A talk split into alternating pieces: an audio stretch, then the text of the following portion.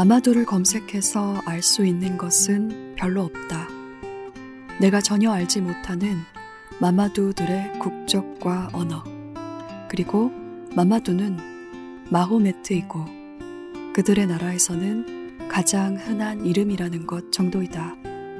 장미의 이름은 장미, 반찬의 이름은 반찬, 마마두의 이름은 마마두.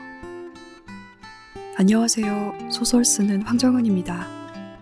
오늘은 은희경 작가님의 소설 장미의 이름은 장미로 야심한 책을 열었습니다. 은희경 작가님의 이번 소설들에는 이름이 많이 등장합니다. 민영과 승아와 현주와 수지는 동양인이고 마마두는 흑인이며 유정은 어머니이자 할머니입니다. 동양인, 흑인, 어머니, 할머니라는 이름은 민영, 승아, 현주, 수진 마마두, 그리고 유정의 개별성과 복잡성을 지워버립니다. 그러나 수많은 마마두의 이름이 마마두인 것처럼 우리 각자는 불가피하게 어떤 집단의 얼굴이자 이름이기도 합니다. 지난 방송과 이번 방송 사이에 2주라는 시간이 흘렀는데요. 그 시간 동안에 지구에서는 또 한 번 전쟁이 시작되었고, 그래서 저는 이름을 계속 생각했습니다. 수많은 마마두의 이름이 마마두인 것처럼 저의 이름은 사람이고 제 삶의 이름은 삶인데 나와 마찬가지로 사람이고 삶인 이름들이 전쟁으로 이렇게 난폭하고 아프게 지워지고 있다는 사실 때문에 잠을 잘 잘 수가 없었습니다. 많은 분들이 그럴 텐데요. 분노든 우울이든 이렇게 힘든 시기에 우리 각자가 사람이라는 이름을 생각하는 일을 멈추지 않았으면 합니다. 황정은의 야심한 책 시작합니다.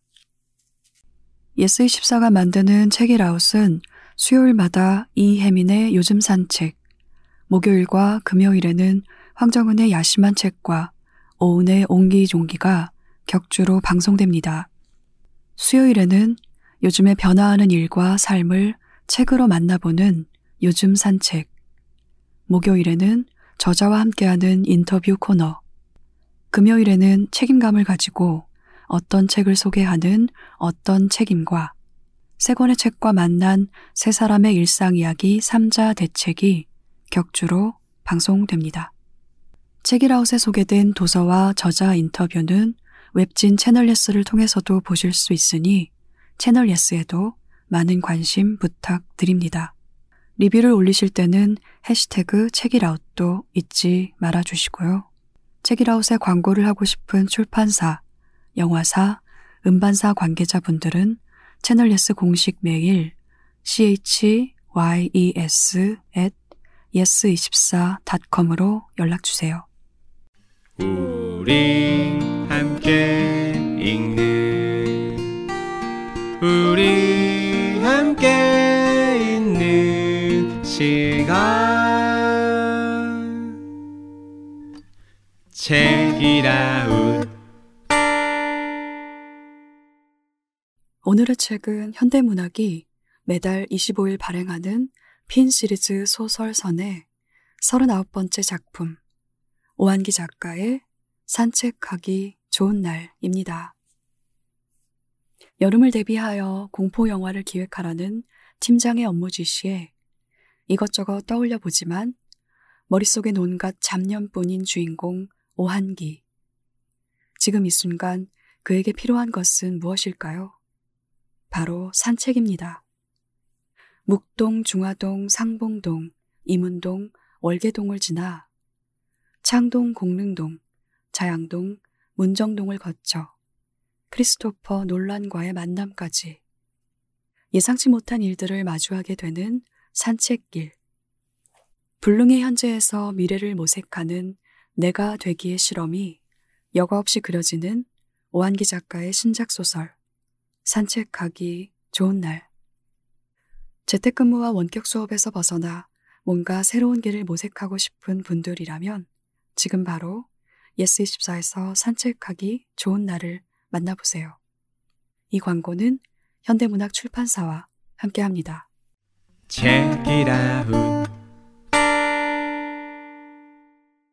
오늘 모신 손님은 유효한 질문을 계속하는 작가, 이기를 바라는 소설가입니다.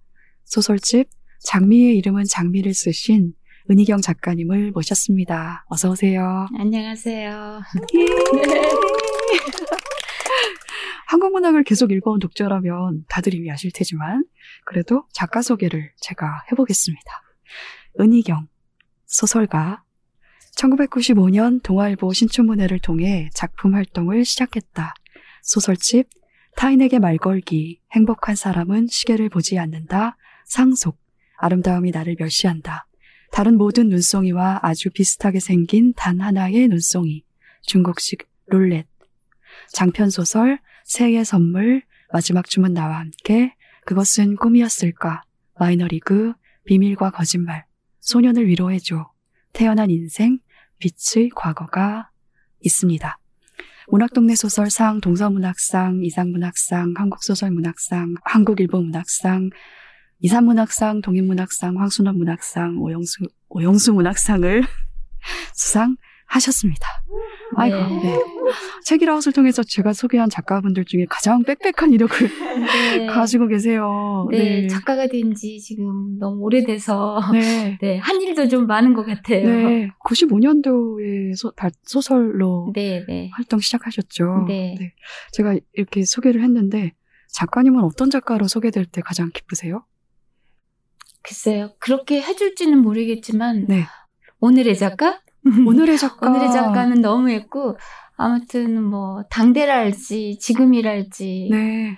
그런 것들이 좋아요. 왜냐하면 그냥 예전에 썼던 어떤 것들로 자꾸 제가 이제 그 제 모습을 평가받거나 이렇게 네. 하는 것보다 지금 제가 하고 있는 생각, 지금 하고 있는 일로 저를 봐주셨으면 하는 생각이 좀 있어서. 네. 네.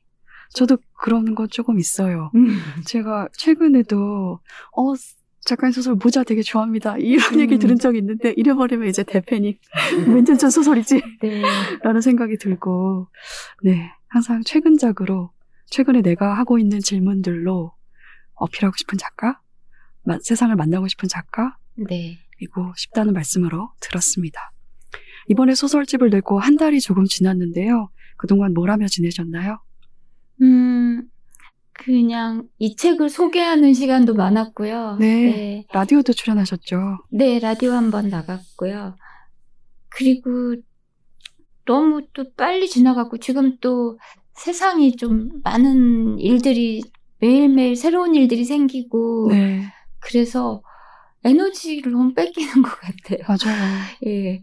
그래서 시간도 빨리 지나가고 한 일도 없고, 그런데 뭔지, 어, 내가 거기서 뭘 했던 것 같지는 않고, 네. 어쨌든 좀 그런 상황이어서 빨리 좀 4월이, 난 3월이 빨리 지나고 많은 게 매듭쳐졌으면 좋겠어요. 그렇지만 이 역병이 너무나 오래 가니까, 네. 네, 그 모든 것들을 한꺼번에 견디기 조금 다들 좀 힘들어 하는 것 같고, 그렇죠. 그, 그런 상황인 것 같아요. 네. 그래서 3월 그럭저럭 보냈어요. 어때요? 네, 그럭저럭. 좋으네요. 그럭저럭. 네. 유난히 정말 시간이 요즘 빠르게 지나갑니다. 네. 음. 독자를 만나기도 어려웠을 텐데 혹시 만날 자리가 있었나요? 이번 책으로? 아니요, 없었어요. 네. 안 하신 거예요? 없었고요. 예, 예. 음, 없었어요. 지금, 음, 상황이 안 좋으니까, 그러게요. 네네. 그런 거는 없, 없지만, 그냥, 뭐, SNS나 이런 걸 통해서, 네. 네, 뭐, 궁금해서 제가 반응을 찾아보고는 있죠. 네. 활동을 하고 계시는군요. SNS로. 네. 음, 저는 은희경 작가님 생각하면 빨간색 메리제인 구두 생각나거든요. 그거를 착용하고 계시는 모습을 제가 본 적이 있습니다. 빨간, 네. 근데 그게 빨간색이었는지 분홍색이었는지 기억이 정확하진 않은데 혹시 기억을 하실지 모르겠어요.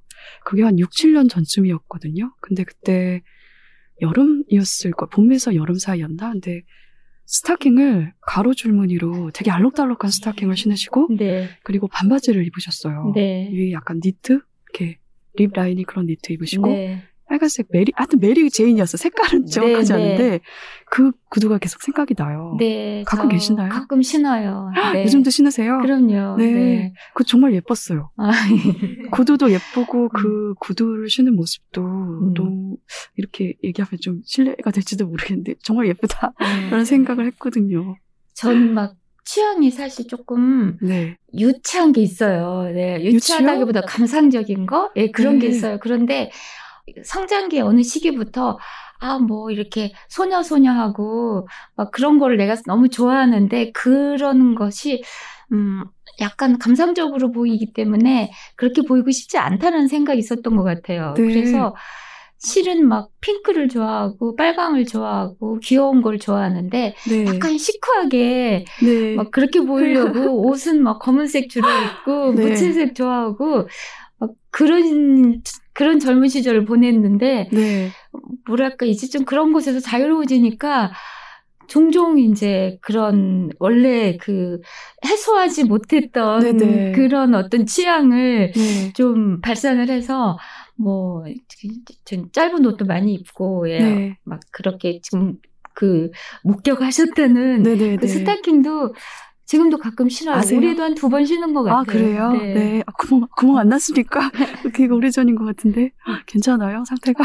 네, 저는 진짜 물건을 안 버리거든요. 네. 아이, 네. 그래서 제가 한 3년 전쯤에 이사를 했는데 그때 좀 버렸어요. 왜냐하면 그 전에 20년간 한 집- 같은 집에 살았거든요. 네. 그래서 버리는데 한 달 정도 걸렸어요. 음, 근데 예, 하나 불편이 없더라고요. 버려도. 음, 없어도.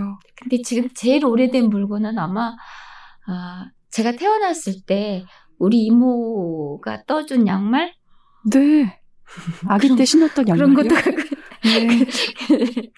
그런 것도 갖고 있어요. 음, 아더 오래된 게 있다. 이건 제 건 아닌데 저희 엄마가 받은 편지들. 음. 네. 그 이번 소설에도 네. 조금 네, 그러면 그 소설에 등장하는 편지의 내용이 혹시 갖고 계신 편지의 내용이었나요? 음, 네. 그랬군요. 세상에. 네, 그러면 그 얘기는 조금 이따가 하기로 하고. 네, 네. 네. 아, 그, 그랬구나. 어, 지금 약간, 약간 소름이 돋아버렸어요. 네. 책 이야기를 그러면 해보겠습니다. 장미의 이름은 장미. 은희경 작가님의 15번째 책입니다. 작가의 말에서 새삼스럽게 서툰 마음으로 이 소설들을 묶었다고 말씀하셨는데요. 이유를 들을 수 있을까요? 사실 이번 책만 그런 거는 아니긴 해요. 네. 근데 언제부턴가 이렇게 책을 낼 때 긴장이 돼요.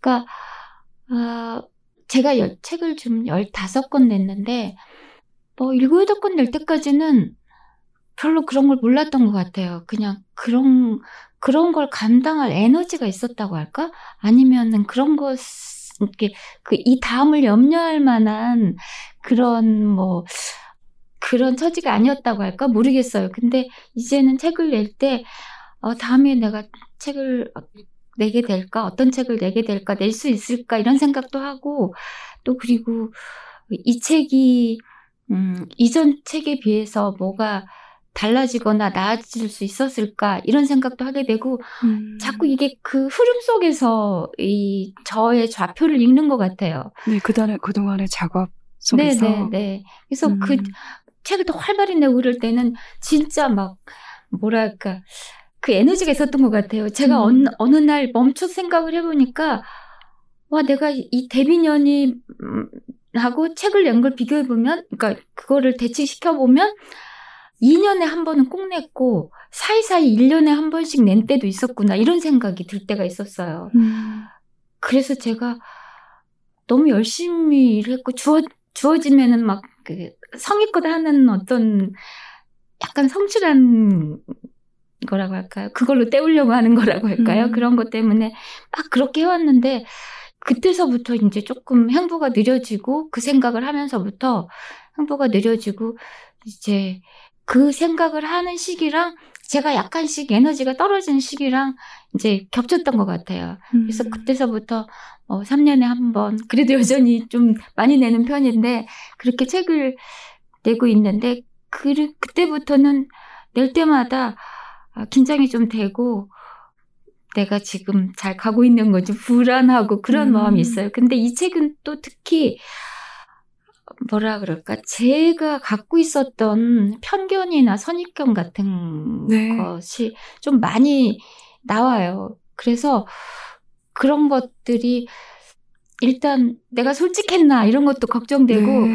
이런 게 또 너무 에고가 강한 자의 그 엄살 같은 게 아닌가 그렇게 보이지 않을까 이런 또, 또 걱정도 있고 그래서 네.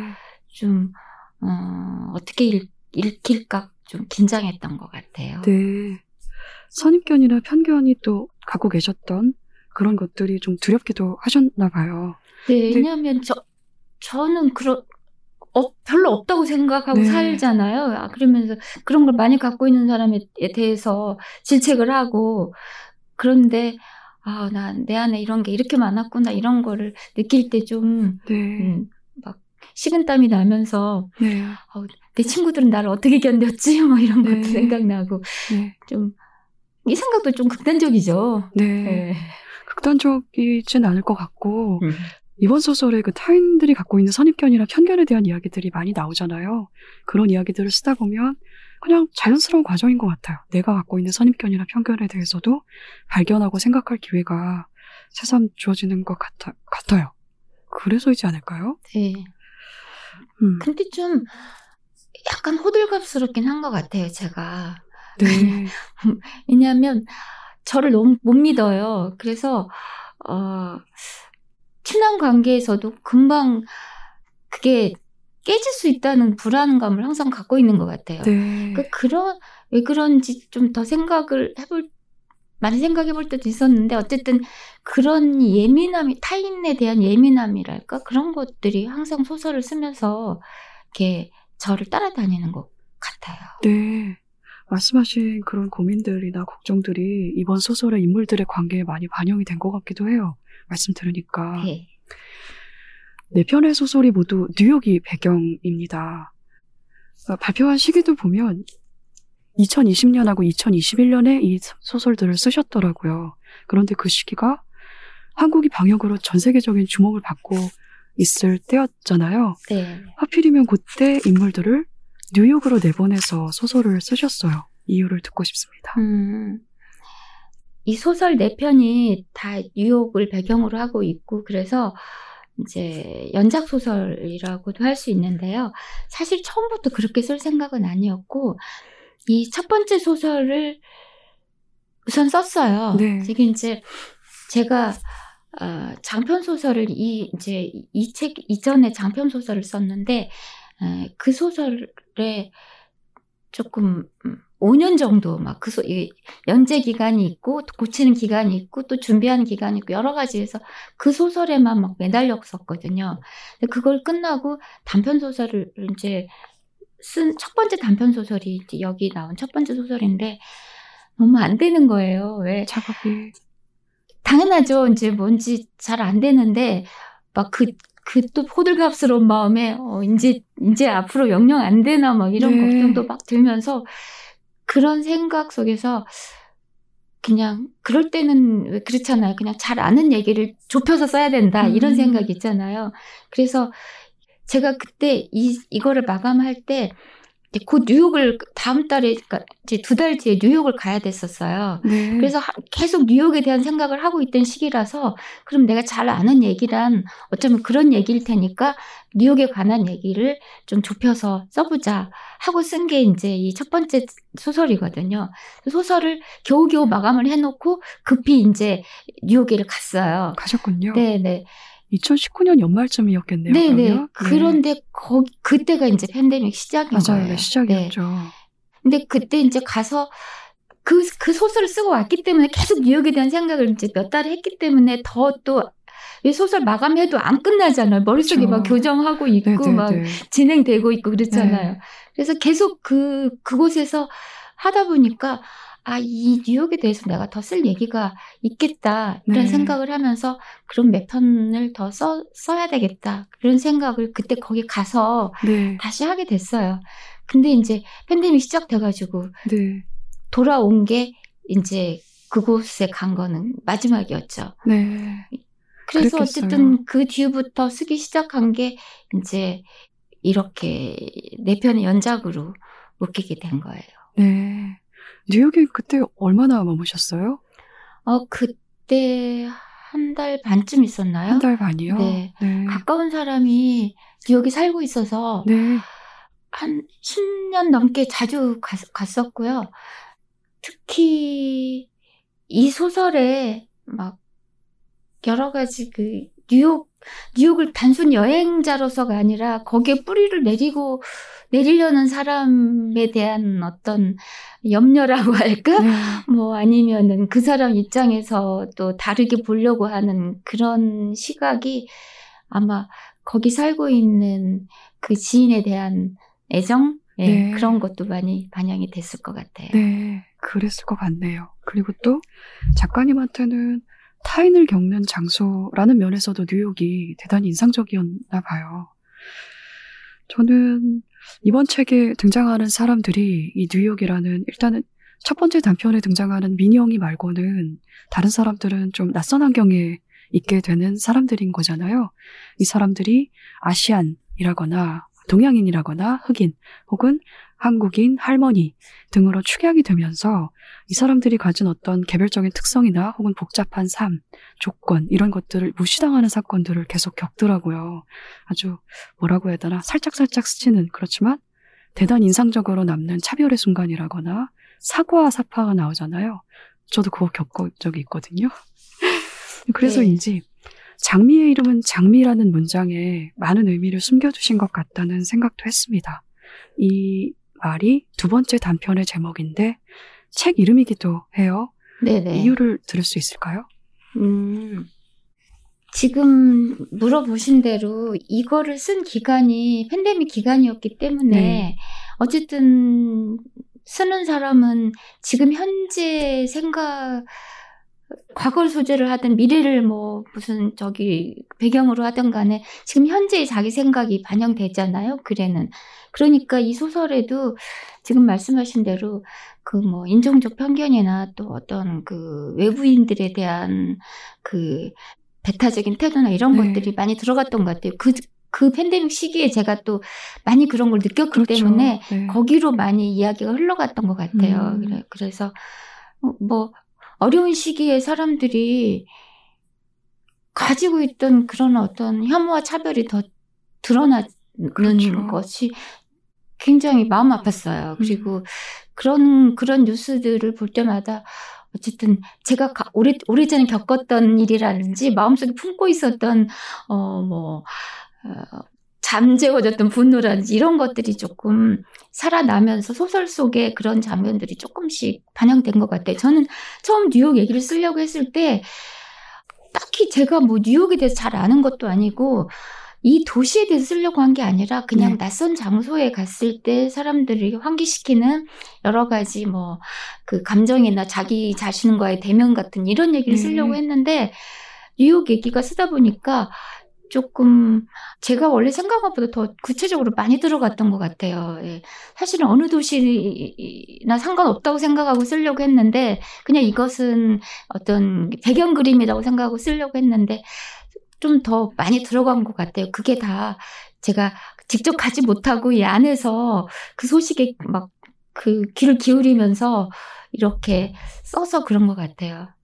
그래서 사실 그 전에 소설을 쓸 때보다 이 소설을 쓸때 좀 너무 독하게 쓰지 않으려고 네. 애를 썼어요. 그냥 우리 다 힘드니까. 네. 네. 저도 힘들고. 네. 그래서 어쨌든 현실은 힘들다고 쓰지만 그래도 좀 따뜻한 장면들 넣고 싶었어요. 네. 그 얘기도 이따가 하려고요. 네네. 작가의 그래서, 말도 쓰셨는데. 예, 그래서 장미의 이름은 장미라는 게 그 두 번째 소설에서 그 식물원에서 식물원의 이야기가 잠깐 나오잖아요. 네네. 그래서 이제 거기서 그 셰익스피어 정원에서 이제 셰익스피어의 글에 나오는 그, 그 식물들을 거기다 이제 다 심어 놓고 그 앞에 셰익스피어가 쓴 말을 다 인용해 놓은 그 식물원 나오는데, 음, 거기를 갔던 얘기를 이제 하면서 그 장미의 이름은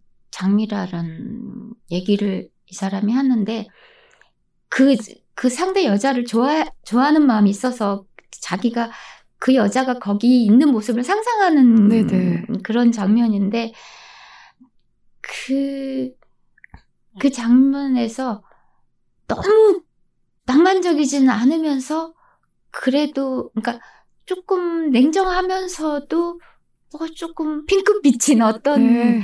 그런 거를 그리고 싶, 싶었어요. 그래, 네. 그래서 그 장미를 내세우는데 장미의 이름은 장미가 섹스피어 그 말한 대로 뭐 뭐 딴 이름으로 불러도 장미의 향기가 어디 가냐. 장미는 네. 여전히 본질은 변하지 않는다. 뭘로 불러도 네. 그런 말이 이거를 제목으로 하면 좋겠다. 네. 예. 그때 떠올라서 네. 네. 사랑 고백이었군요. 장미 네. 이름은 장미. 네. 장미 이름은 장미. 본질은 변하지 않는다. 좀 그러네요. 저는 이게 대응되는 말이 약간 나오잖아요. 그 소설 안에 반찬의 이름은 반찬. 그리고 마마두의 이름은 마마두. 이런 이야기들이 나와서 책에 보면 속표지에 또 이렇게 장미의 수많은 이름들이 기록이 네, 돼 네. 있잖아요. 네. 이 많은 이름들을 다 장미 한 가지로 퉁치다니라는 생각도 좀 하- 했거든요. 네, 네. 그래서 제가 이거를 복잡성과 개별성을 네, 없애는 네. 이름 붙임 이런 거 이렇게 생각을 한 것 같아요. 네, 맞아요. 네. 네. 아 그렇기도 그래서- 한. 거군요. 그래서 이게 제가 그렇게 이제 써놓고 장미 이름은 장미를 조금 이렇게 아름다운 생각으로 이렇게 어떤 사랑의 고백으로 써놓고 아 중간에 소설을 써가면서 제 생각이 바뀌었어요. 네. 그 이것도 하나의 규정인데 에, 이렇게 무엇인가를 이름으로 규정한 그러니까 이름을 뭘로 부- 바꿔도 안 변한다 이런 거랑 또 이름으로 규정해 버리면 그 사람은 그 사람을 그렇게만 그 맞아요. 평가하는 건 폭력이다 네. 이런 게 있기 때문에 점점 제가 쓰다 보니까 자, 처음엔 장미의 이름은 장미 이러다가 장미의 이름이 장미 이렇게 되는 거예요. 아니, 표정이 왜 그러십니까? 장미의 이름은 장미일까? 네. 뭐, 뭐 이렇게 돼서 네. 지- 그래서 조금 저- 황정은 작가도 그러실 때 있을 거예요. 쓰다가 네. 쓰다가 처음 생각하고 달라서 내가 좀, 좀 갑자기 네, 있어요, 있어. 예, 네. 들썩 할 때가 네, 네, 있는데. 어, 내가 이 생각을 하다 보니 여기까지 이르렀구나 이런 네. 생각할 때가 있는데 그러니까 나- 내가 나를 배신할 때 아, 그게 재밌지 않나요? 예, 그때가 너무 재밌어요. 네, 그래서 네. 이 소설 좀 재밌게 썼던 것 네, 같아요. 네. 네. 그 향기에 대한 묘사에서는 저도 사랑 고백으로 읽기는 했어요. 근데 끝에서 이 수진이라는 인물과 마마두의 얘기잖아요. 이 네. 단편이. 근데 결말에서 수진이가 마마두의 이름으로 계속 검색을 하는데 찾을 수가 없잖아요. 그 수많은 마마두의 이름에서 자기가 아는 그 마마두라는 마마두를 찾을 수 없는 이유가 그 사람의 복잡함을 내가 끝내 몰랐기 때문이라는 생각을 저는 했거든요. 그래서 너무 너무 너무 네, 정확하세요. 네, 아, 그런 거 네. 정확했습니까? 네. 박수. 그래서 어, 음, 정, 정확하다는 말도 너무 평, 평가가 들어간 것 같아서 네네. 싫긴 한데 좋으셨나요? 그냥 제 생각 그대로예요. 네, 아, 그랬군요. 네. 네. 저는 그렇게 네. 읽었습니다. 네. 바로 저는 그런 얘기를 하고 싶었어요. 네. 마마두를 왜 찾을 수 없었나? 그러니까요. 네, 마마두가 이렇게 일반화된 사실은 내, 나는 일, 마마두랑 한 사람밖에 몰랐지만 네. 일반화된 마마두 속에서 찾으려고 하니까 안 되는 거죠. 네. 그리고 수진이 마마두한테 말실수를 많이 하는데, 자주 하는데 그게 수진에게 어떤, 그냥, 그 뭐라고, 되게 안타까웠거든요. 저는 그런 순간들이. 본인이 어떤 전달하고자 하는 메시지가 있었다거나, 그런 의도가 있었어 그렇게 얘기를 한 게 아니라, 일종의 수진이 여태껏 살아왔던 어떤, 뭔가에 영향을 받아서 그런 이야기들이 그냥 술술 풀려 나온 거잖아요. 근데 또 그런 말들이 마마두를 상처 입히기도 했을 것 같아서, 네. 아, 그런 것들 때문에라도 이 사람이 마마두에게 마마두를 찾지 못하고 있구나라는 생각도 좀 들기도 했거든요. 네, 맞- 네, 네. 좀 안타까웠어요. 네. 그럼 뭐 음. 주인공이라고 해서 끝에 다 자기가 깨달아가지고 달라지는 그렇죠. 건 아니잖아요. 네, 그래도 도로 네. 그 자리로 갈 수도 있잖아요. 그렇죠. 네. 그렇지만 뭐 예전에 그 사람은 아니겠지만 네, 네. 그거 좋네요. 예전에 그 사람은 아니겠지만. 네, 저는 그런 소설들 좋아하는 것 같아요. 처음에 시작할 때랑 마지막에 뭔가 달라진 인물들 그런 인물들의 이야기를 통해서 또 독자가 또 같은 경로를 걸을 수도 있을 것 같아요. 그 네. 이야기를 이렇게 전하고는 또 다른 나를 경험해 보는 거. 음, 네. 네 편의 소설이 실려 있는데요. 각자에게는 그게 큰 사건일 수도 있겠지만 어쨌든 큰 사건이 일어나지는 않습니다. 그런데 인물들이 타인들과의 관계에서 계속 곤란을 겪어요. 저는 그런데 이게 조금 전에 그 수진의 경우에서처럼 각자가 속한 문화의 영향 때문인 것 같다는 생각도 했거든요. 근데 그 문화의 영향이 너무 강력한 거예요. 그게 문화일 수도 있고 뭐 다른 것일 수도 있는데 그래서 작가님은 아 이렇게 서로 다른 문화에서 자라온 사람들 간의 깊은 소통은 어렵다라고 생각을 하시나? 라는 생각도 했습니다. 어떠세요? 음, 음, 저는 어쨌든 모두가 문화 차든 뭐 성격 차든 성, 젠더 차든 인종 차든 깊은 소통에 대해서 약간 회의적이에요. 네. 근데 그게 제가 깊다고 하는 게 너무 깊은 건지도 몰라요. 네. 네, 보통은 이 정도면은 통하는 사이인데 저는 더 이상의 것을 바라는 것 같아요. 제가 어, 저왜 보통 저를 설명하는 어떤 글귀 중에 뭐 인간관계, 소통 이런 거에 대해서 천착한다 뭐 이런 것들이 네. 있잖아요.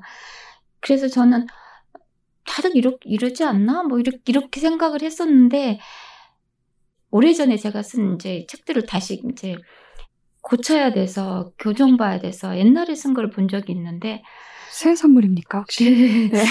그래서 제가 느꼈어요. 아, 내가 좀 그냥 이 정도면 통하는 곡, 이 정도면 친한 건데 음, 우리 지금 친해? 뭐 저기처럼 그 요즘 재밌게 본 드라마처럼 그의 우리는처럼 네. 계속해서. 아, 저못 봐서. 네.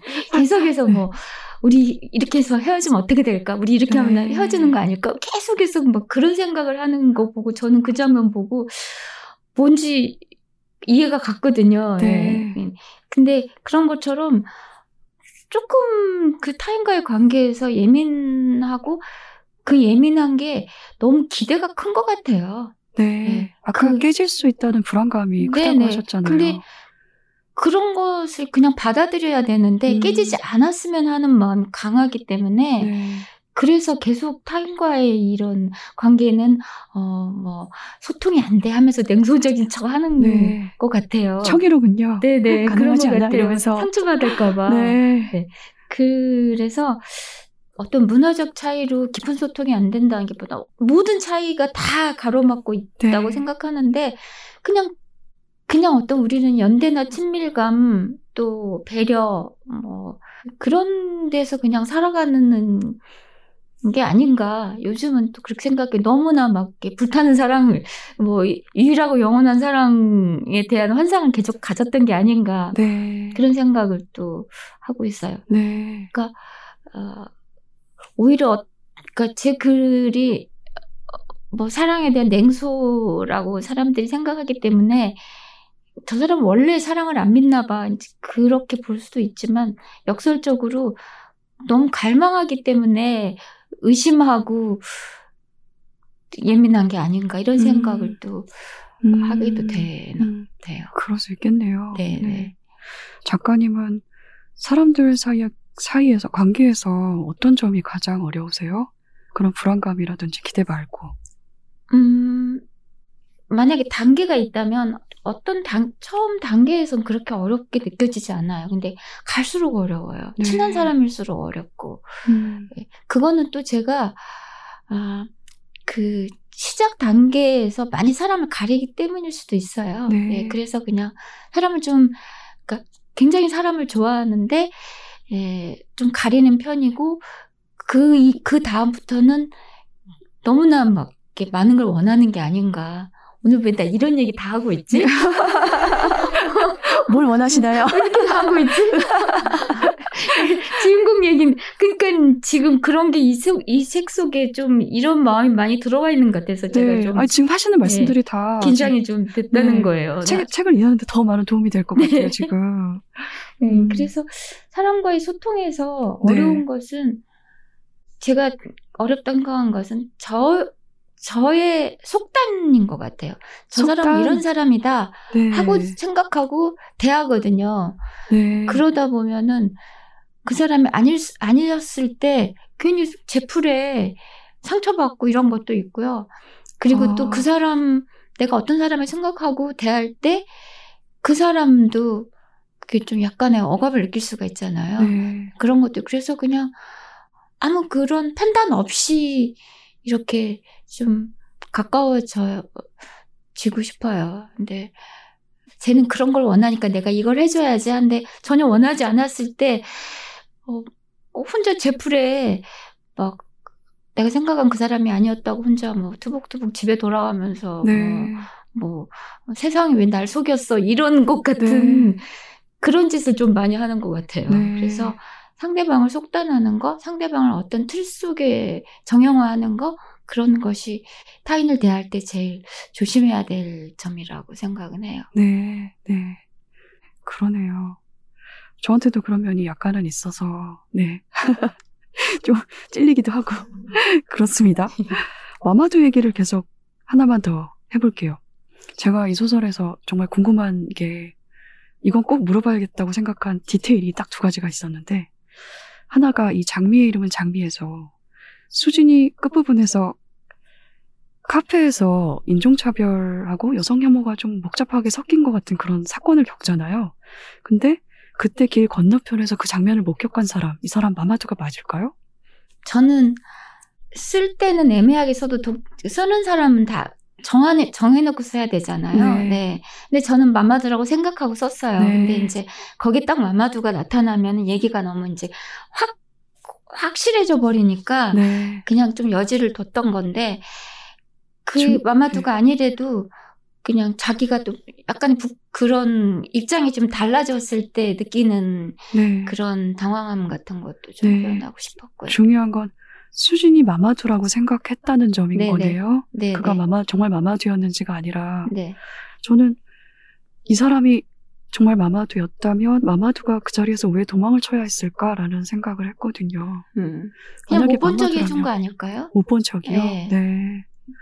음, 그게 예의라고 생각했을 것 같아요. 네. 네.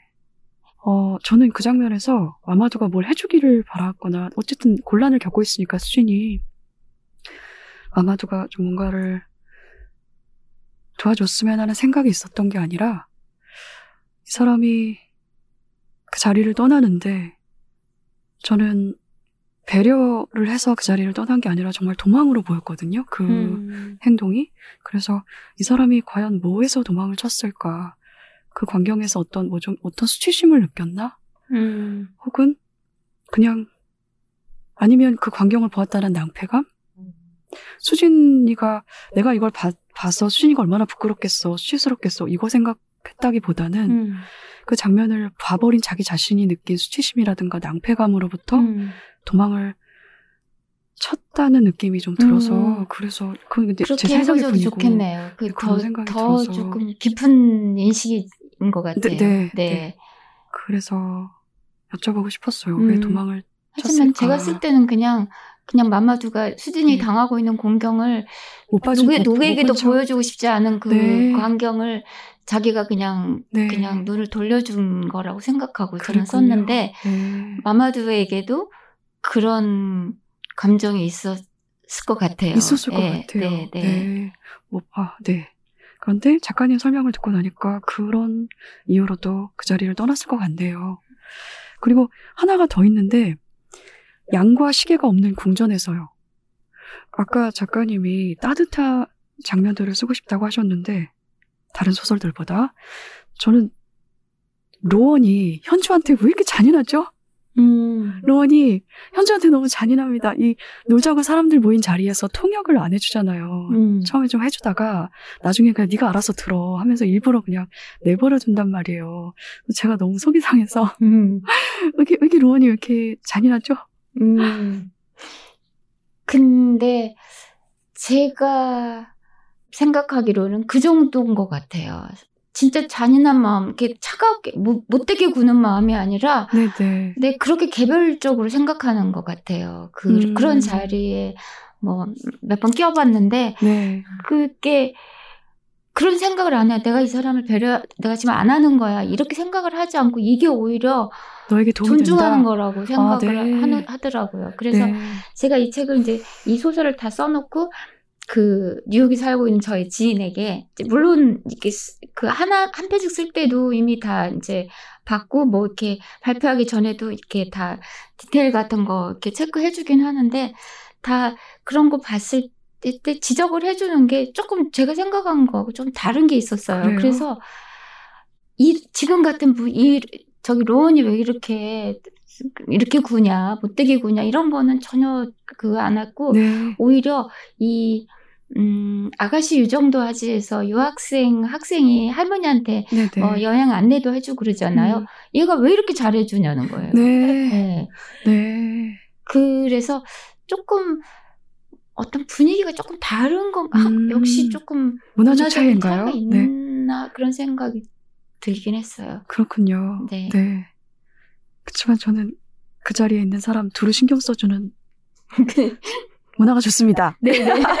그래서 로원이 참 아, 잔인하다라는 생각도 했거든요. 네. 음, 네.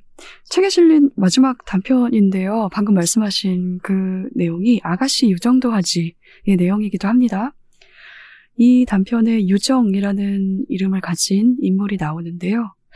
이 사람은 주어진 삶을 나름 충실히 살았지만 어머니 혹은 할머니라는 틀을 거부하는 인물로도 보입니다. 작가님이 유정 씨를 만들면서 재밌었을 것 같았어요. 어떠셨어요? 네. 재밌었어요. 네. 근데 전형적이지 않은 인물을 그릴 때 다 재미있잖아요. 네. 네.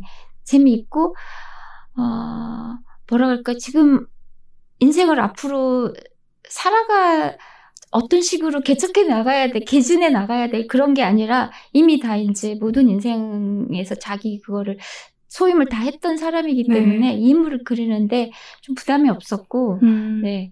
그리고 다시 말하지만 이렇게 전형적이지 않은 인물을 그리는 네. 거 재미가 있었고 그리고 왠지 모르게 할머니 얘기를 쓸 때 조금 재밌어요. 그게 재밌죠? 네. 뭔지 모르, 모르겠어. 근데 이런 생각도 좀 들었어요. 어, 제가 할머니, 그러니까 이, 이 이야기를 금성녀라는 중, 이제 그런 소설에서도 네네네. 한번 썼거든요.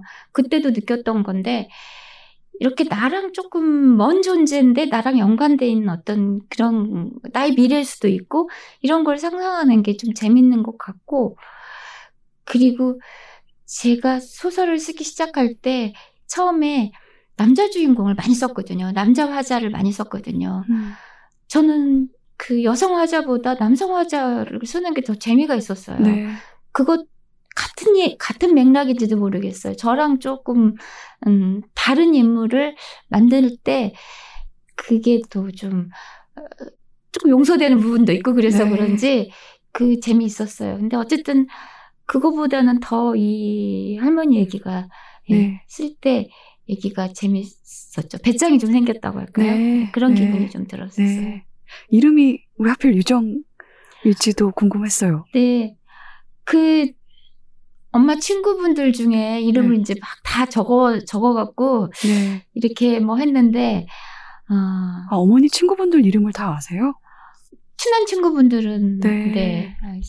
그래서 적어놓고 하다가 처음에는 아무래도 우리 엄마 이름이 제일 낫겠다. 음. 저희 엄마가 정혜예요. 정, 정혜. 예. 정혜, 예. 정혜. 그래서 우리 엄마가 이름 제일 낫겠다 하는데 그 노래를 하면서 그냥 이거를 좀 음. 음, 은유로 조금 넣는 네. 것도 괜찮겠다 해서 이름을 유정이로 예, 해봤어요. 음, 네.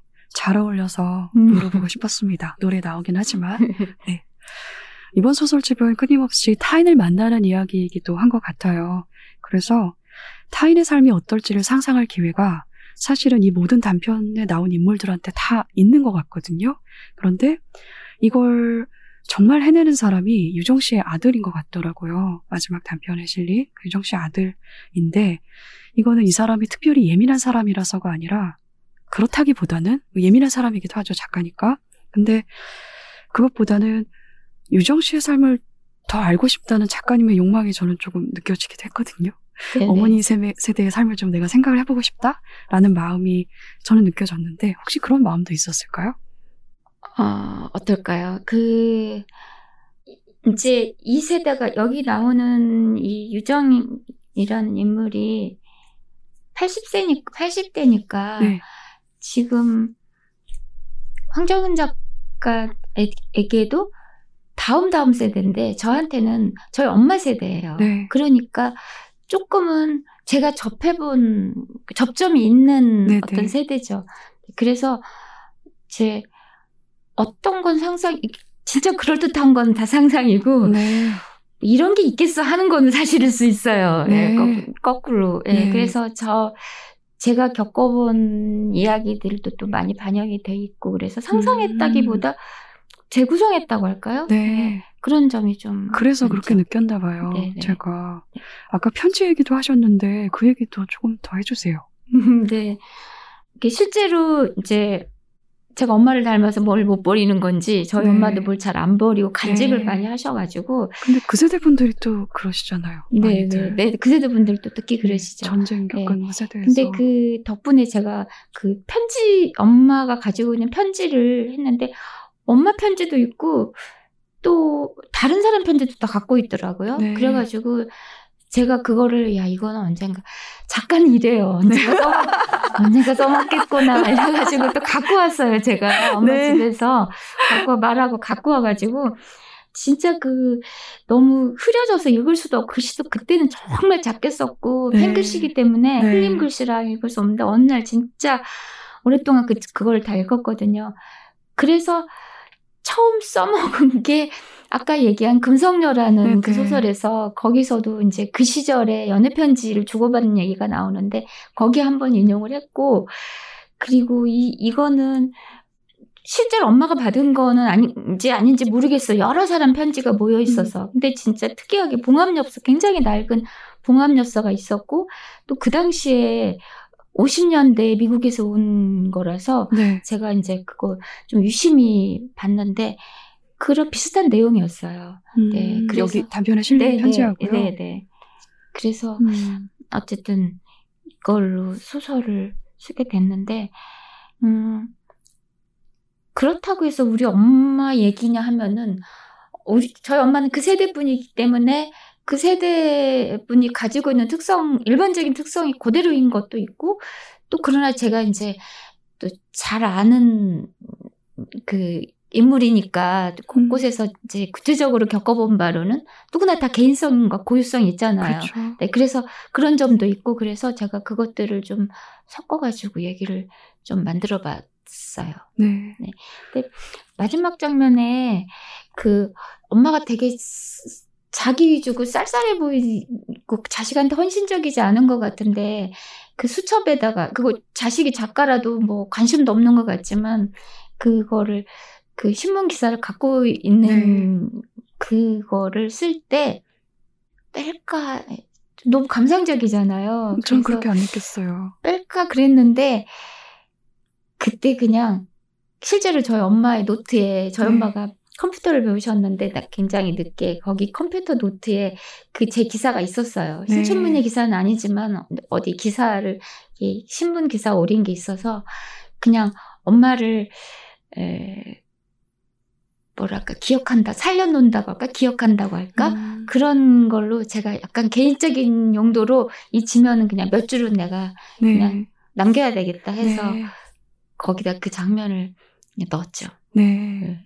네. 어머님이 아까 편지를 여러 사람의 편지를 갖고 계, 계셨다고 했는데 왜 갖고 계셨나요?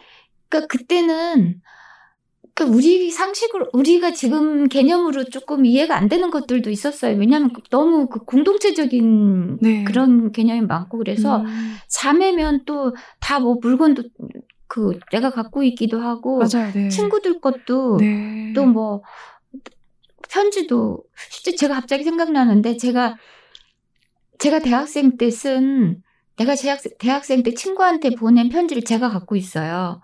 네? 네. 친구한테 보냈는데 네, 갖고 네. 계세요? 제가 달라고 했어요. 네.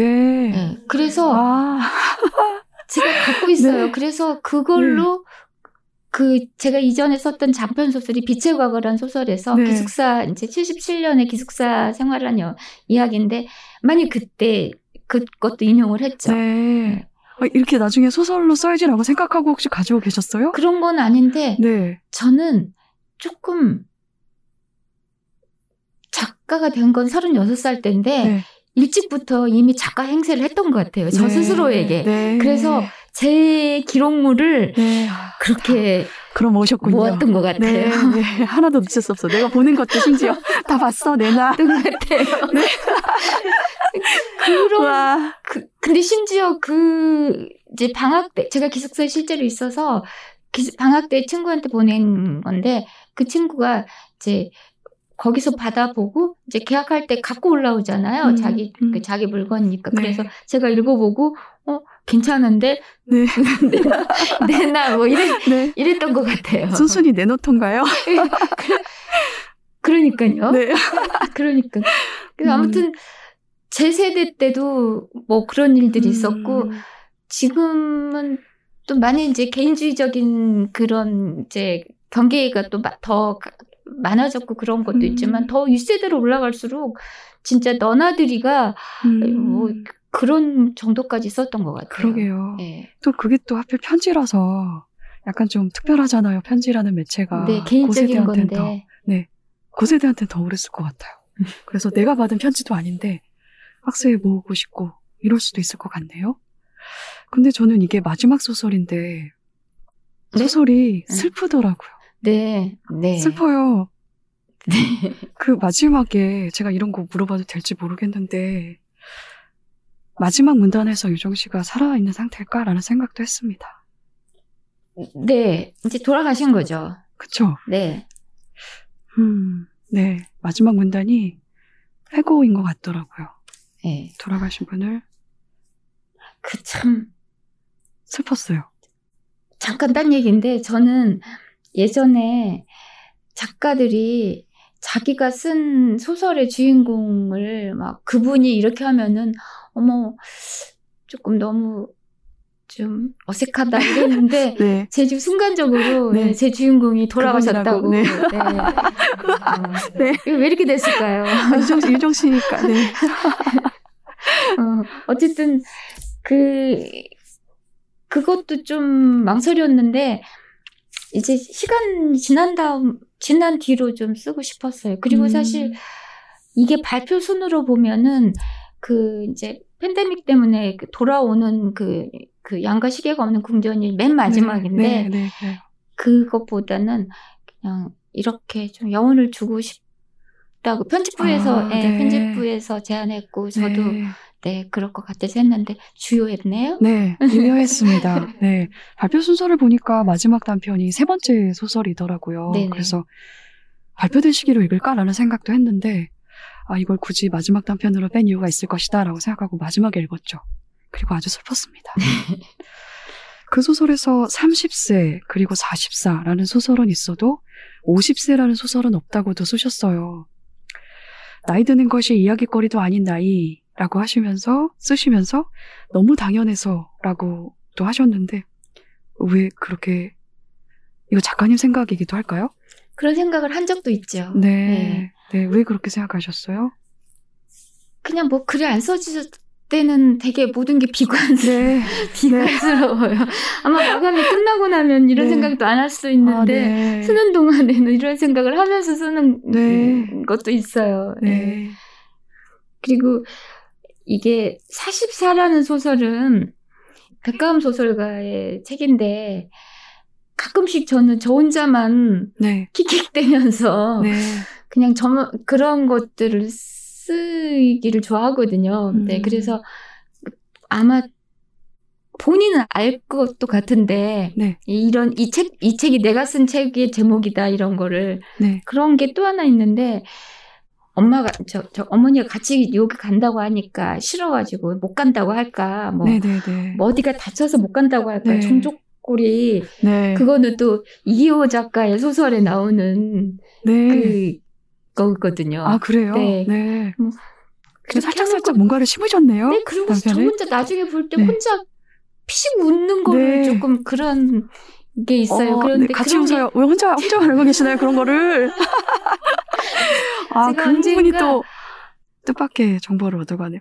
이교 작가님의 소설이 여기 자- 뭔가 모래알처럼 박혀 있군요.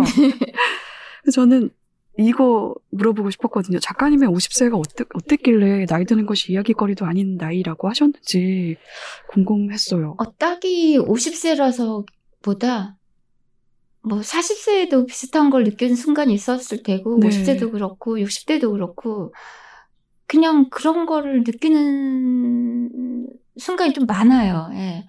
음, 그 래서 겨우 살았다 이런 생각이 들 때가 좀 많기 네. 때문에 네. 음, 그렇게 쓰는 것 같아요. 예. 그래서 음. 뭐 어떤 사람들이 어, 제가 이제 작가로서 뭔가 아까 지금 제 소개가 길었다시피 그 뭐 많은 일을 했, 하고 또 뭐 여러 가지 행운도 많고 또 그랬으면서 이렇게 등장하는 작가가 뭐 되게 이렇게 힘들어하는 작가인 것처럼 쓰느냐 음, 이런 질문도 네. 받은 적이 있는데 근데 쓰는 사람 마음에는 항상 이 얘기 다 있지 않나요? 그렇죠. 이런 그? 무슨 질문이지? 라는 네, 생각을 네. 했어요, 지금. 뭐지? 네. 뭐 어쩌라는 거지? 아, 그런 질문을 하는 사람도 있군요. 음, 네. 작가의 말에서 모든 소설에 적어도 한 번 정도는 아름다운 장면을 보여주고 싶었다라고 말씀을 하셨어요. 네 편의 소설이 실렸으니까 그런 장면이 최소 네개 있을 텐데, 저는 사실 짐작이 되기는 합니다. 그런데, 어, 궁금해요. 어떤 장면들인지. 네개다 말씀해 주실 수 있나요? 네, 뭐 짐작하시다시피 첫 번째 소설에서는 친구들끼리 서로 이해하지 못하다가 네, 결국 이해하는 게 아니라 네, 저는 어차피 그런 것까지 다 이해는 못한다고 생각해요. 그렇죠. 네, 네. 그래서 그러, 이해하는 게 아니라 그냥 어떤 어, 같은 약자로서 네. 네, 같은 약자로서 그 먼 불빛을 같이 바라보는 네네. 그런 맨해튼을 식의 연대 바라보죠. 같은 거. 네. 네. 그래서 그 벤치에 앉아서 건너편에 맨하탄 불빛을 보는 장면 저는 조금 네. 감성적으로 제간의 네. 감성적으로 좀 예, 해서 봤고요. 그리고 음. 두 번째 소설에서는 그 마마두의 편 마마두가 미래에 대해 쓴 글 네네. 그거 쓸 때 수진의 미래. 네네 수진의 미래에 대해서 쓸 때 조금 아름답게 쓰고 싶었어요. 제간에는 네. 네. 그래서 저 좋았습니다. 그그 장면. 장면 에서 그랬고 그리고 양과 시계가 있는 궁전에서는 그냥 어, 마지막 결론이 아니라 자기 그 공원에서 이제 나- 낯선 사람들과 그러니까 낯선 사람들과 공원에서의 피크닉 그때 이상한 그 그 해방감을 느끼잖아요. 네. 게- 계속 한국에서 위축돼 왔고 남의 눈치 보면서 그냥 그렇게 자기 그 조연으로서 그냥 그럭저럭 살려고 했던 조명받지 못한 사람이 네. 거기 가니까 누구나 다 그런 정도로 살고 있으니까 네. 편안함을 느끼는 그런 이완된 순간, 음. 네 그런 것을 저는 수진이 그것 때문에 결국은 이제 계속 그 거기를 가게 되지만 네. 아 수진이 아니고 예 그 현주. 예, 현주가 현주죠. 예, 네. 그런 것 같아요. 네. 음. 그리고 마지막 장면은 뭐 짐작하시다시피 그 겨울 바다에서 어, 춤추고 있는 어머니를 향해 네. 가- 걸어가는 네. 네, 마지막 장면에서. 네, 네. 저는 마지막에 그 아들이 어머니가 아기를 안고 춤추는 장면을 상상하잖아요. 그 장면도 저는 좋았습니다.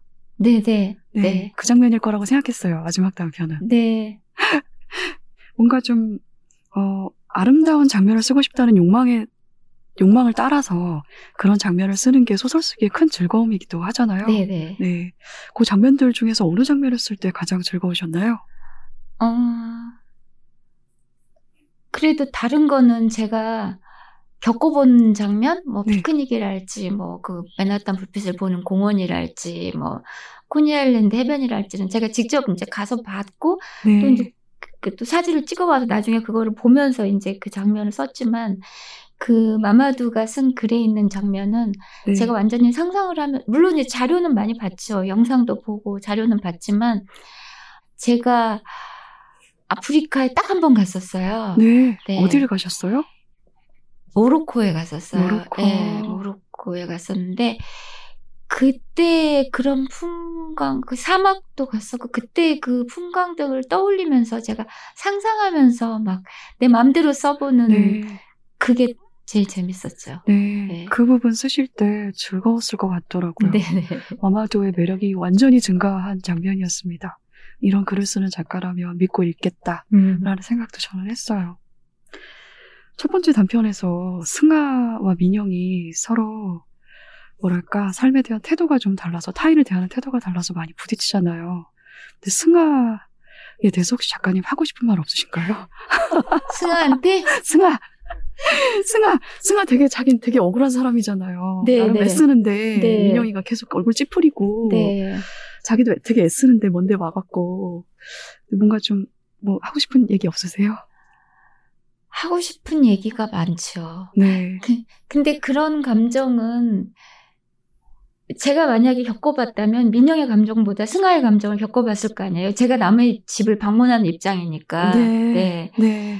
그래서 어, 승아한테 감정이입이 훨씬 되죠. 아, 네. 그러셨구나. 네. 네. 근데 제가 이해하려고 하는 것은 승아 같은 인물이 아니라 승아는 어쩌면 제가 잘 알고 있는 인물이니까 제가 이해하려고 하는 인물은 민영이라는 인물이기 때문에 네.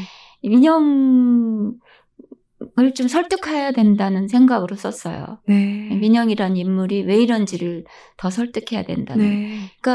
일단 거기서도 제가 갖고 있는 어떤 선입견이 좀 갑자기 떠오르는데 어쨌든 외국에 나가서 산다는 것 자체가 아, 일단 좀 적고 봐줘야 된다는 네. 느낌이- 뭐, 무엇을 접나요? 그러니까 바둑으로 치면 매수 놓아주고 네. 해야 된다는 동등하게 동등하게 안 느껴진 음, 그 조건 자체가 이미 힘든 거기 때문에 그렇죠. 네. 거기서 살아가기 위해서 어, 어떤 식의 생각을 가- 갖게 되는지 이런 거를 이제 이해를 해야 된다고 그러니까 해- 했으면 했어요 저는 그 소설에서 네.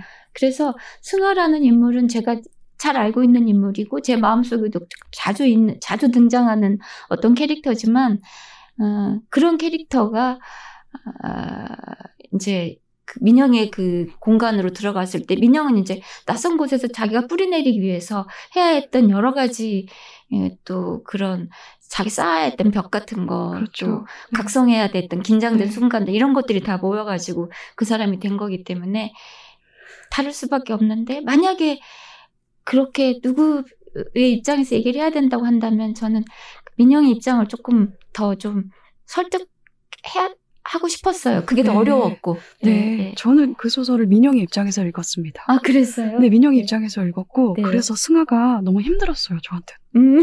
저한테 승아가 너무 힘들었습니다. 이게, 그, 그렇게도 쓰셨잖아요. 또, 환영은 할 수 있는데, 환대는 하기가 어려운 상황이다. 네네. 민영이 또 그 상황이 뭔가 관계에서 호되게, 호된 일을 겪은 시점이기도 하잖아요. 네. 그래서 마이크였나요? 네. 그 남자가? 근데 마이크와의 관계, 자기가 친밀한 관계라고 생각했는데, 사실은 그게 아니었던, 그런 아주 싸늘한, 그, 그런 경험들은 되게 사람의 마음을 너무너무 차갑게 만드는 경험들이잖아요. 네. 그런 걸 겪고 있는 시기에 하필 승아가 와가지고. 근데 승아가 그 우편물 뜯어보지 않습니까? 네. 저는 정말 경악을 했거든요. 이거는 민영 너무 점잖게 반응하고 있어! 생각을 해서, 아, 승아를 일부러 이렇게, 저기, 이렇게 몰아붙이셨나라는 생각도 좀 들었어요. 아, 네. 일, 일부러 이런 인물을 만들어 버리셨나라는 생각도 좀 들기도 했거든요. 아, 그래서, 그렇군요. 네. 저는 제가 그런 인물이 될까봐 긴장을 많이 하거든요. 네. 타인을 대할 때. 걱정이 반영이 된 네, 거군요. 그래서 그러면. 그런 인물들이 많이 그려지고 저의 맨 처음 발표한 단편이 타인에게 말 걸기인데 네, 얼마 네, 전에 네. 제가 그 교정을 다시 볼 일이 있었는데 거기서도 그런 어떤 그냥 막 훅훅 들어온 여, 여자를 그려 그려가 그, 그리고 네. 이 여자를 자꾸 막아내는 남자를 네. 그리는데 네. 그 여자의 모습에서 이제 제가 가- 제가 저일까봐 염려하는 이, 부- 이 부분들을 음, 많이 담아놨더라고요. 네. 네. 승아도 약간 그런 것 같아요. 음, 네. 근데 또 현실에 그런 사람들이 있습니다. 그리고 어떤 면에서는 저한테도 또 그런 면이 있어서 좀 많이 좀 놀라기도 하고, 아, 아주 좀 승아 때문에 괴로웠어요, 저는. 승아야! 이러면서. 네. 네, 그랬답니다. 네. 타인에게 말 걸기 얘기도 계속 나오고, 예전에 쓴 소설들 얘기도 저희가 한두 마디 했는데, 95년도에 출간된 작가님의 첫 장편이죠. 네, 네. 저도 많이 좋아하고 많은 독자들이 좋아하는 새 선물이 100세 기념 개정판 올해 출간된다는 소식을 들었습니다. 기분이 어떠세요? 물론 처음 느- 처음 기분은 벅차고 고맙고 하는 네. 거고 그러고는 그 책이 아직도 저희 대표작이잖아요. 네. 어, 네. 그 책으로 저를 이제 그거 기억해 주신 분들도 많고 네. 그래서 사실 그 책 덕분에 제가 조금 안정된 환경에서 계속 소설을 써올 수 있었기 때문에 음. 저한테는 아주 아주 중요한 중요- 중요하고 고마운 책이죠. 근데 어쨌든 음 저는 한번 발표하고 나면은 기획 뭐 어떻게 이렇게 낭독을 해야 될지 이럴 때 아니고는 다시는 읽지 않아요. 그럼 이제 잘못 썼으면 어떡해요. 네. 그러면은 네. 그때 괴롭기만 하잖아요. 네. 어떻게 할 수도 없는데. 그래서 그, 고치면 되죠, 중세할 때. 그, 근데 다시 안 봐요. 그래서, 아, 네. 네, 그래서 되도록 안 보는데, 하물며 이제 그렇게 옛날, 좀 오래된 거라서 안 봤는데, 최근에 이제 그 백, 백세 이제 개정판을 내려고, 사실 그 전에 한번 표지를 바꿨지만 개정판은 아니거든요. 내용은 안 바꿨으니까.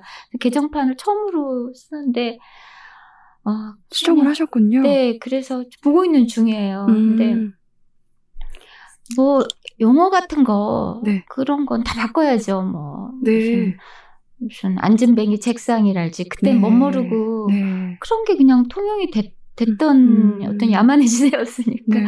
어쨌든 그런 것들을 바꾸는 작업은 있는데 그 당시에 어떤 사고 방식. 네. 아, 제가 그래서 너무 지금 오래 걸리고 있어요. 도, 도대체 쓰다가 이거를 바꿀 수는 없고 지금 보니까 음, 왜 이런 생각들을 했는지 이런 생각이 음. 조금씩 있어요.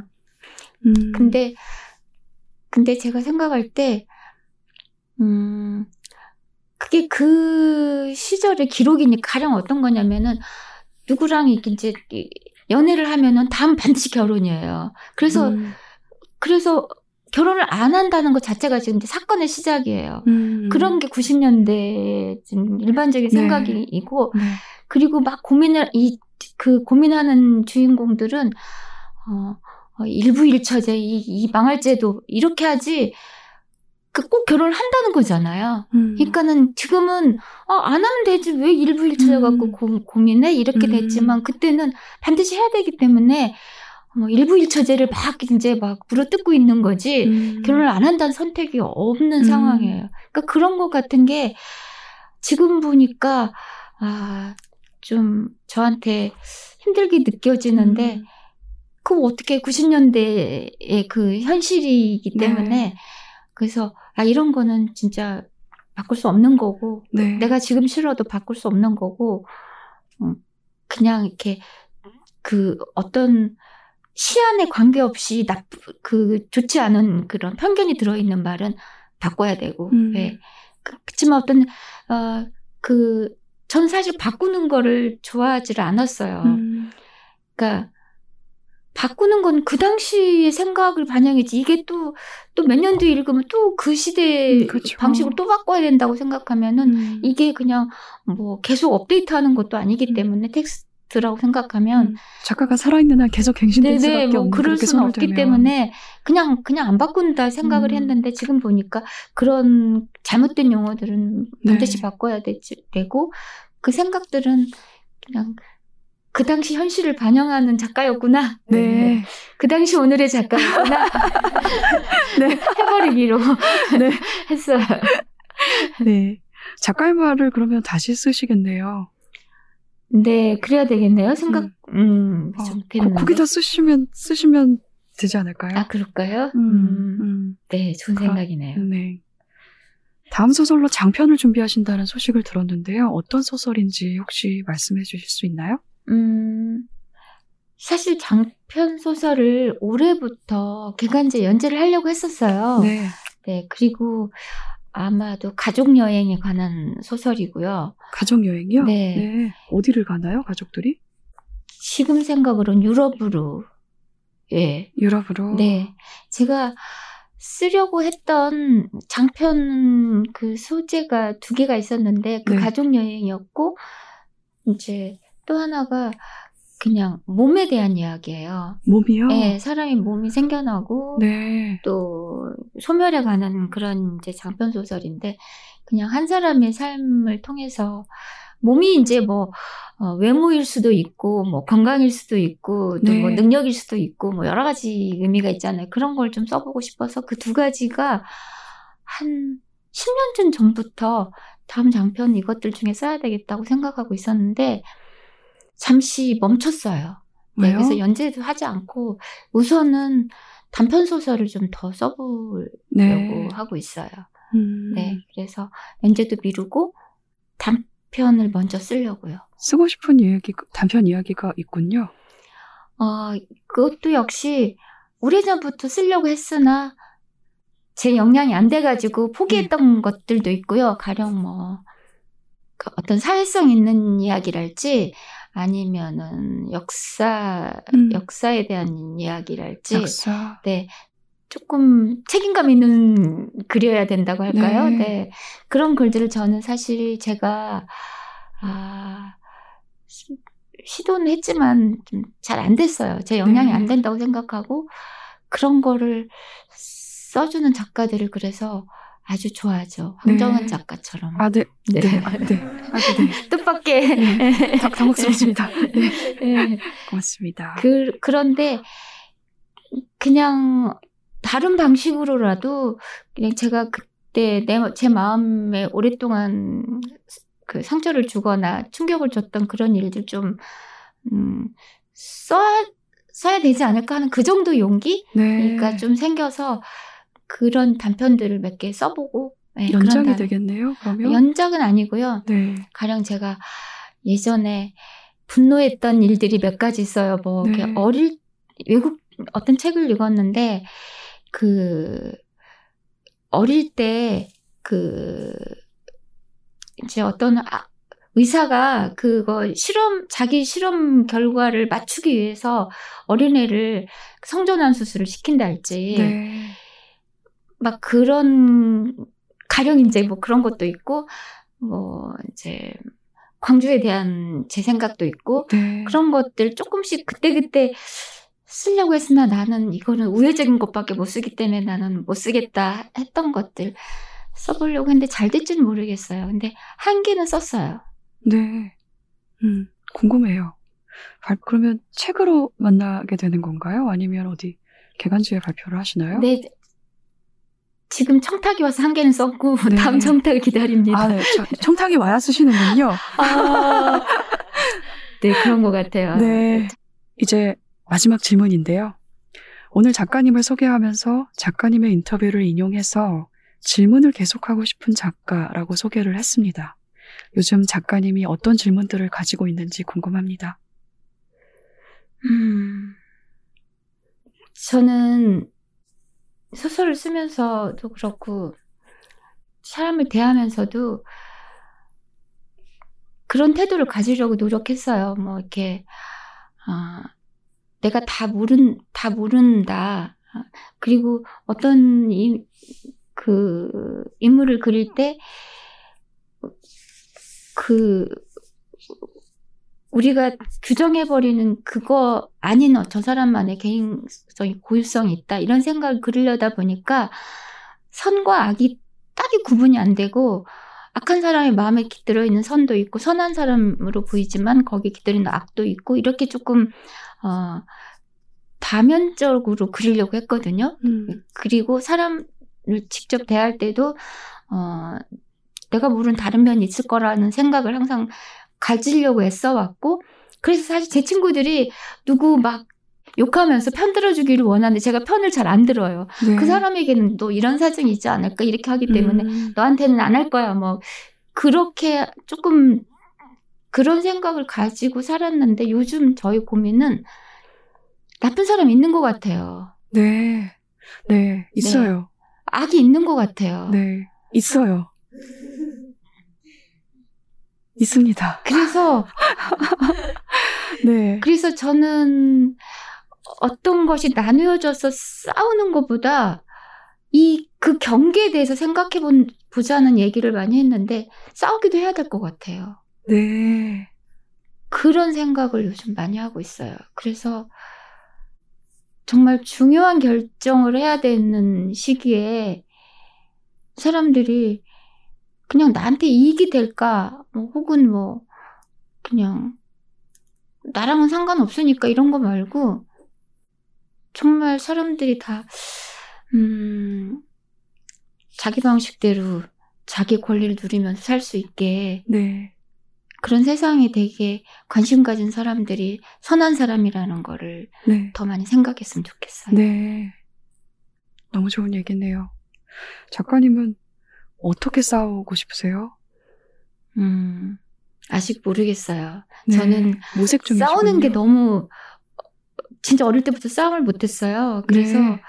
음, 싸움 잘하실 것 같아요. 아니에요. 싸움을 못하고 막 제 친구들이 언젠가 말해줬는데 막 이렇게 싸우려고 할 때 저는 그냥 가만히 있으면서 따져보자, 따져보자 이렇게만 했대요. 네. 어렸을 때 따져보자. 전후 사정을. 그렇게만 했대요. 이- 네. 굉장히 이지적인 어린이였던 것 네. 같아요. 네. 음, 그래서 저는 이- 아, 그렇게 싸움을 되게 많이 피해왔는데 아, 모르겠어요. 그래서 아직도 되도록 안 싸우고 잘 됐으면 좋겠어요. 네, 그렇지만은 음.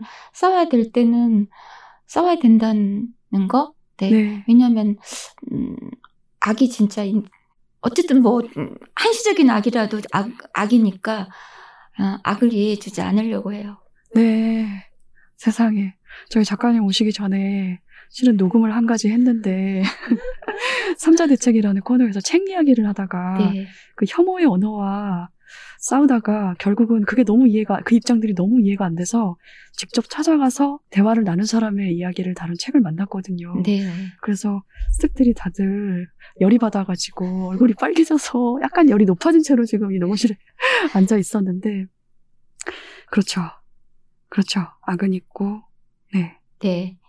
제가 이렇게 된 데에는, 어, 황경은 작가의 글도, 네. 황정은 작가, 한강 작가 같은, 어, 그런 글들이, 이래서 영향을 받은 거 아, 아닐까요? 네. 어머 세상에.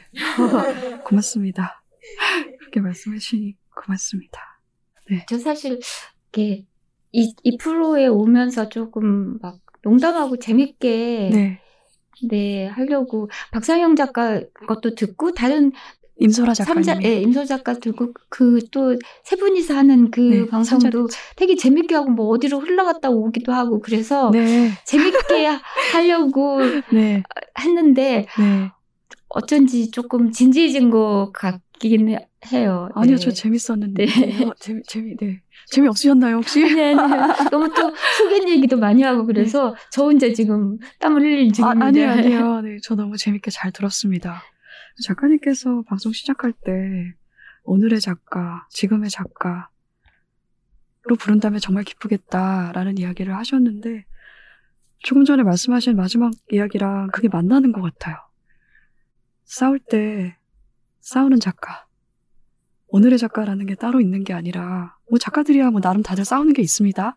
일단 원고와의 싸움을 하는 것이니까 원고가 단순히 그냥 글자를 늘어놓는 게 아니라 세상에 대한 자기 생각을 써놓는 작업이잖아요.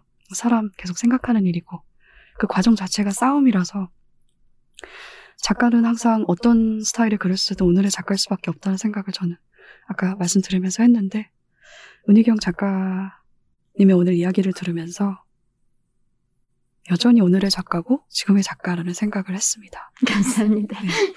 오늘 나와주셔서 또 이런 이야기를 들려주셔서 너무 고맙습니다. 네, 감사합니다. 감사합니다.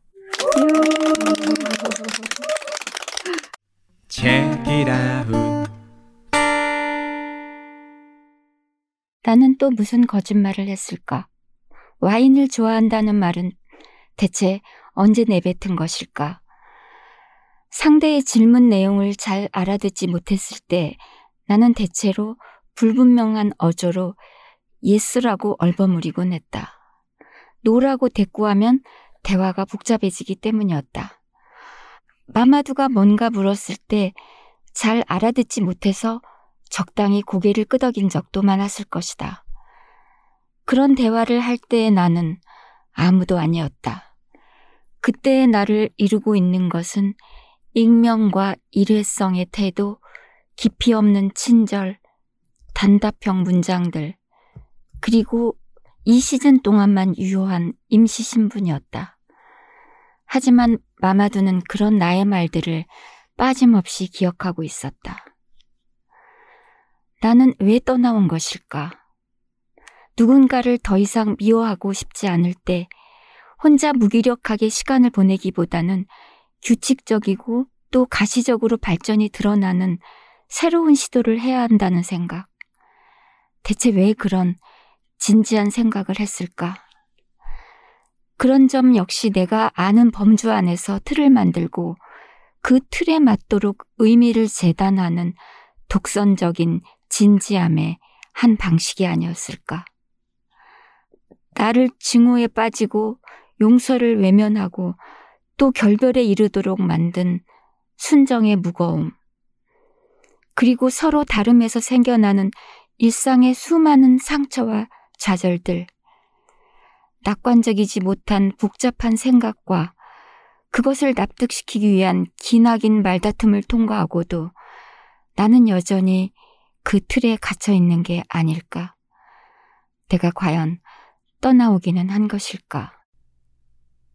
은희경 작가님의 단편 장미의 이름은 장미에서 수진의 독백을 은희경 작가님의 낭독으로 들었습니다. 야심한 책은 2주 뒤에 돌아옵니다. 또 봬요. 우리 함께 읽는 우리 함께 있는 시간 책이라